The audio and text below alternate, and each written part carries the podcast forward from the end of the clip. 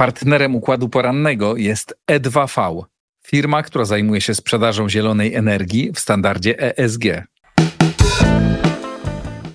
Ukraina zaskarżyła Polskę, Węgry i Słowację do Światowej Organizacji Handlu. Wobec chińskiego ministra obrony Li Shangfu ma toczyć się postępowanie dotyczące korupcji podczas zakupu sprzętu wojskowego. Elon Musk spotkał się z prezydentem Turcji Recepem Tayyipem Erdoğanem i rozmawiali o ewentualnych inwestycjach Tesli nad Bosforem. Stany Zjednoczone i Iran dzięki umowie zawartej za pośrednictwem Kataru dokonały wymiany więźniów. Polska firma Space Forest prowadzi pracę nad suborbitalną rakietą Perun i przygotowuje się do jej pierwszych testów. Parlament Europejski z rezerwą odniósł się do zapowiedzi przewodniczącej Komisji Europejskiej Ursuli von der Leyen dotyczących nowego programu obronnego dla Unii Europejskiej. To jest układ poranny. Michał Ziomek, zapraszam. Ukraina zaskarżyła Polskę, Węgry i Słowację do Światowej Organizacji Handlu. Wszystkie trzy kraje zdecydowały się bowiem przedłużyć obowiązujące dotychczas embargo Unii Europejskiej na ukraińskie produkty rolne. Polski rząd podkreśla, że pomaga Ukrainie w jej walce z Rosją, ale to nie może zagrażać interesom krajów w innych sprawach. Embargo Unii Europejskiej na import ukraińskich płodów rolnych obowiązywało jedynie do 15 września, bo Komisja Europejska mimo nacisków ze strony sąsiadów Ukrainy nie zdecydowała się na jego przedłużenie.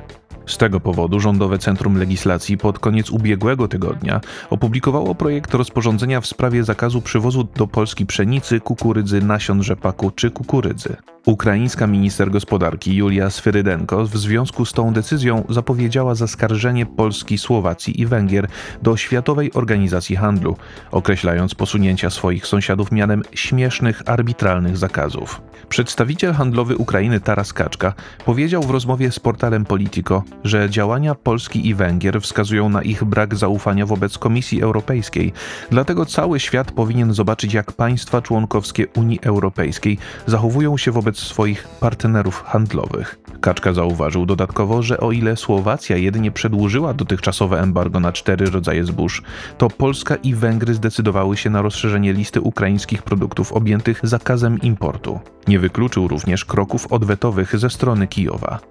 Działania Polski, Słowacji i Węgier zostały skrytykowane przez Niemcy, które oskarżyły wszystkie trzy kraje o wybiórcze traktowanie unijnych przepisów oraz przekładanie swojego interesu nad interes Ukrainy. W podobnym tonie w rozmowie z Financial Times wypowiedział się komisarz Unii Europejskiej do spraw środowiska Virginius Sinkiewicius. Jego zdaniem członkowie wspólnoty powinni zajmować w sprawie Ukrainy jednolite stanowisko, ponieważ nie chodzi tutaj jedynie o kwestie związane z samym transportem zboża.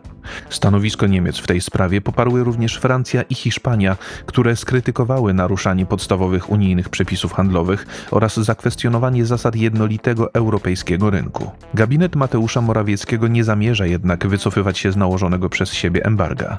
Rzecznik rządu Piotr Miller twierdzi, że wsparcie okazywane Ukrainie przez Polskę nie oznacza, że w innych kwestiach priorytetem będą przede wszystkim ukraińskie interesy. Napływ ukraińskiego zboża ma mieć zaś negatywny wpływ na sytuację polskiego rynku rolnego. Wobec chińskiego ministra obrony Li Shangfu ma toczyć się postępowanie dotyczące korupcji podczas zakupu sprzętu wojskowego. Jak zauważa agencja Reuters, jego zniknięcie pokazuje nieprzejrzysty charakter funkcjonowania chińskiej armii ludowo-wyzwoleńczej. W ubiegły piątek Reuters podał informację dotyczącą śledztwa w sprawie korupcji przy dostawach sprzętu wojskowego dla chińskich sił zbrojnych. Wśród głównych podejrzanych znalazł się obecny minister obrony Li Shangfu oraz ośmiu innych wysokich rangą urzędników. Na razie nie jest znany dokładny los Li. Wiele może wyjaśnić zbliżające się forum Xiangshan, czyli największe chińskie wydarzenie poświęcone zagadnieniom związanym z dyplomacją i obronnością. Reuters zauważa, że zostało ono zaplanowane na drugą połowę października, ale wciąż nie rozesłano na nie zaproszeń. Według agencji zniknięcie chińskiego ministra obrony, który nie pojawia się publicznie od kilku tygodni, obrazuje najlepiej brak przejrzystości w funkcjonowaniu chińskiej armii ludowo-wyzwoleńczej.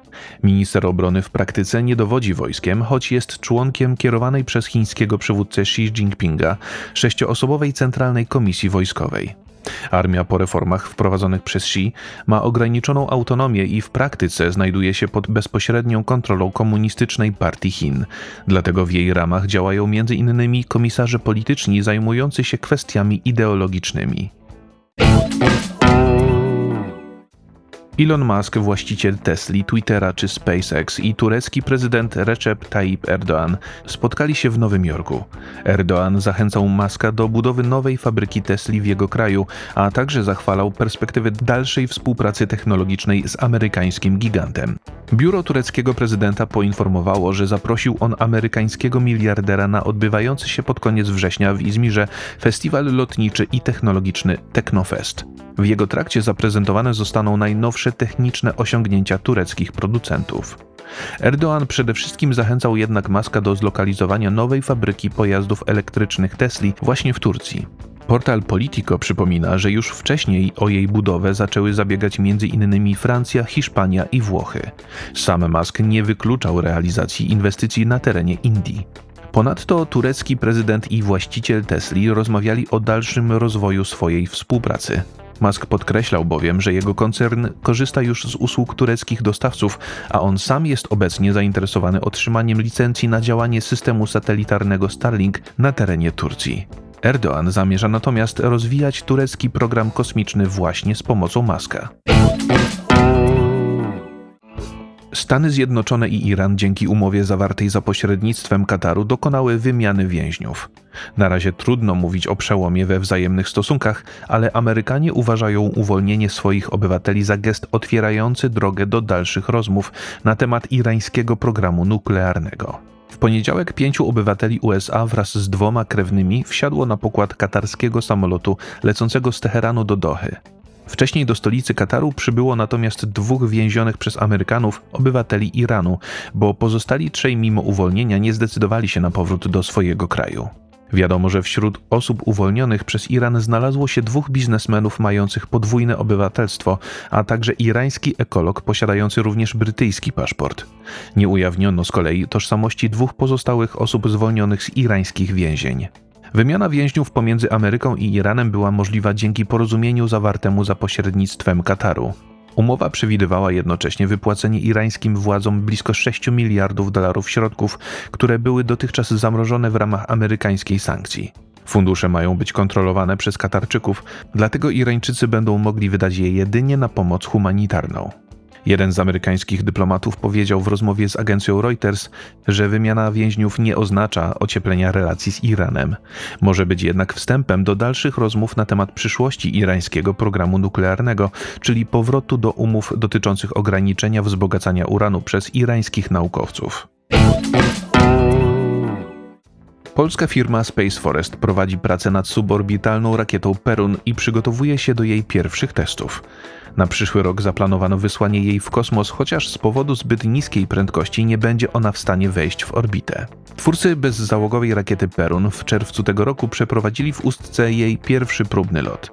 Wówczas wzbiła się ona na pułap 22 km, natomiast teraz jej twórcy zamierzają sprawdzić, w jaki sposób poradzi sobie ona na poziomie 60 km. Kolejny test statku kosmicznego ma odbyć się jeszcze w tym tygodniu, a dokładna data lotu będzie zależeć od warunków pogodowych i harmonogramu ćwiczeń na centralnym poligonie sił powietrznych w Ustce. Plany gdyńskiej firmy Space Forest są dużo bardziej ambitne. W przyszłym roku planuje ona wysłać swoją rakietę suborbitalną w kosmos.